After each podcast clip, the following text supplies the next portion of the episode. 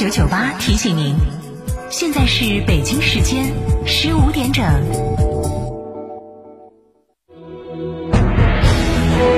成都的声音，FM 九九点八，成都电台新闻广播。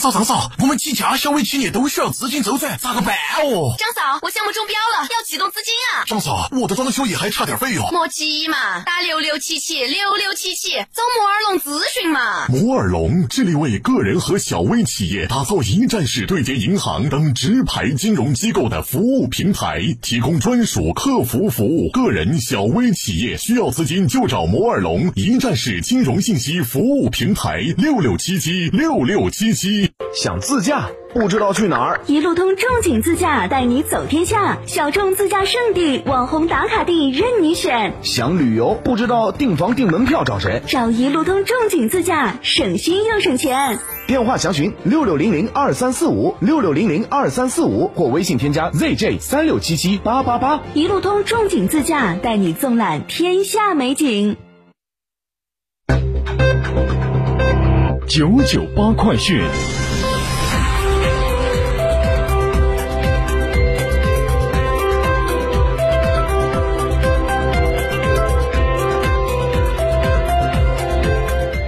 好，北京时间的十五点零一分，这里是成都新闻广播 FM 九九八，我们来关注这一时段的九九八快讯。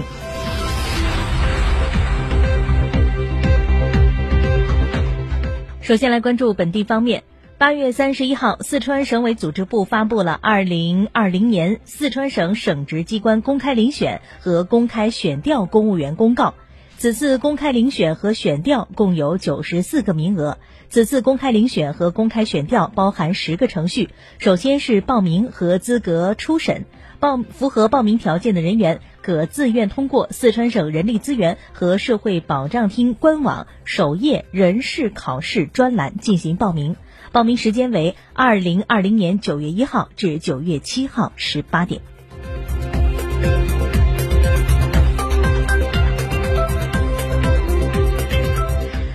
者昨天从成都轨道交通集团了解到，成都地铁六号线一二三期、八号线一期、九号线一期、十七号线一期、十八号线一二期工程已经全部进入空载试运行阶段，预计今年底同步开通运营。届时，成都城市轨道交通开通运营里程将达到五百一十八点五公里。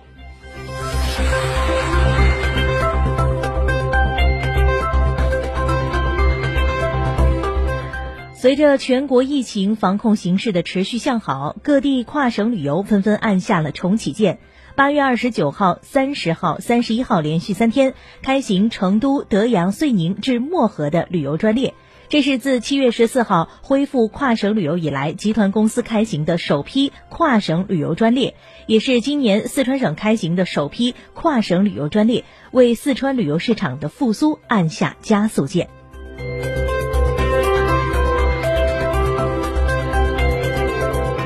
八月三十一号，成都新津天府智能制造产业园二零二零年第三季度项目集中开工仪式在大陆希望天府希望智谷项目建设场地举行。本次集中开工涉及重大项目十二个，总投资一百三十七点八亿元，涵盖产业化项目及配套设施项目两大类。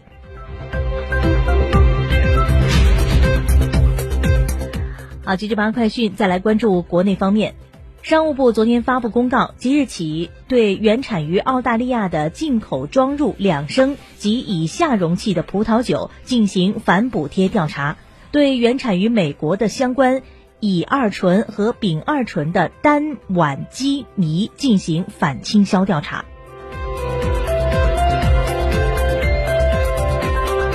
近日，教育部发布高校命名最新规范。高等学校命名暂行办法里强调，高校命名要坚持名实相符、准确规则。原则上呢，不得冠以“中华”“中国”“国家”“国际”等代表中国及世界的惯用字样，也不得冠以“华北”“华东”“东北”“西南”等大区及大区变体字样。不得冠以学校所在城市以外的地域名；未经授权，不得使用其他高校曾使用过的名称。新成立高校的命名、现有高校的更名、合并院校的重新命名，将遵循最新规范。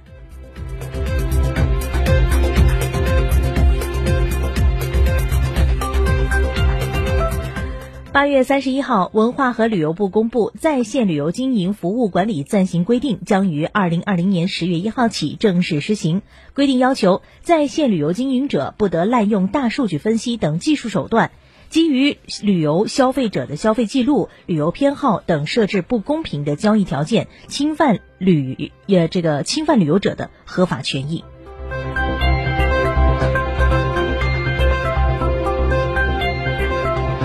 继续来关注新闻。工信部拟规定，任何组织或个人未经用户同意或者请求，或者用户明确表示过拒绝的，那么不得向其发送商业性的短信息或拨打商业性的电话。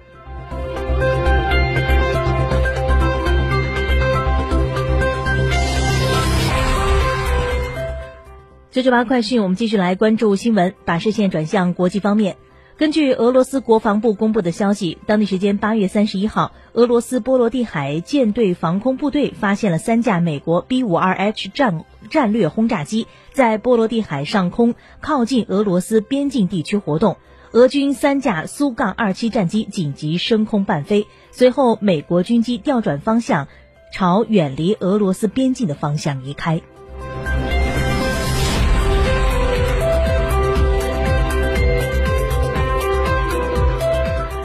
地时间九月一号起，巴西的旅游胜地费尔南多这群岛将重新对游客开放，但其所在的伯南布哥州政府宣布，只有曾感染过新冠肺炎并康复的游客才能够上岛旅游，并且游客需要出示至少二十天内的核酸检测结果阳性证明，或九十天内的血清学检测结果证明体内已有新冠病毒抗体，才能够被获准登岛。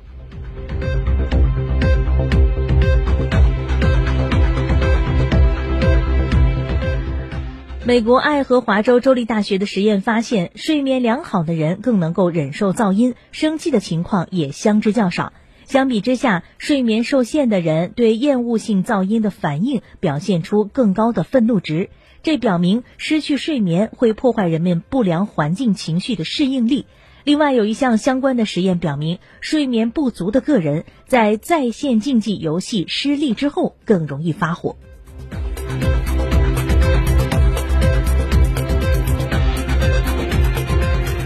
最后来关注疫情。根据世界卫生组织最新实时统计的数据，截止到北京时间昨天晚上八点，全球累计新冠肺炎确诊病例为二千五百一十一万八千六百八十九例，累计死亡病例八十四万四千三百一十二例。另外，据美国霍普金斯大学发布的疫情统计数据，截止到北京时间的今天中午，美国累计新冠肺炎确诊病例已经超过六百零二万例。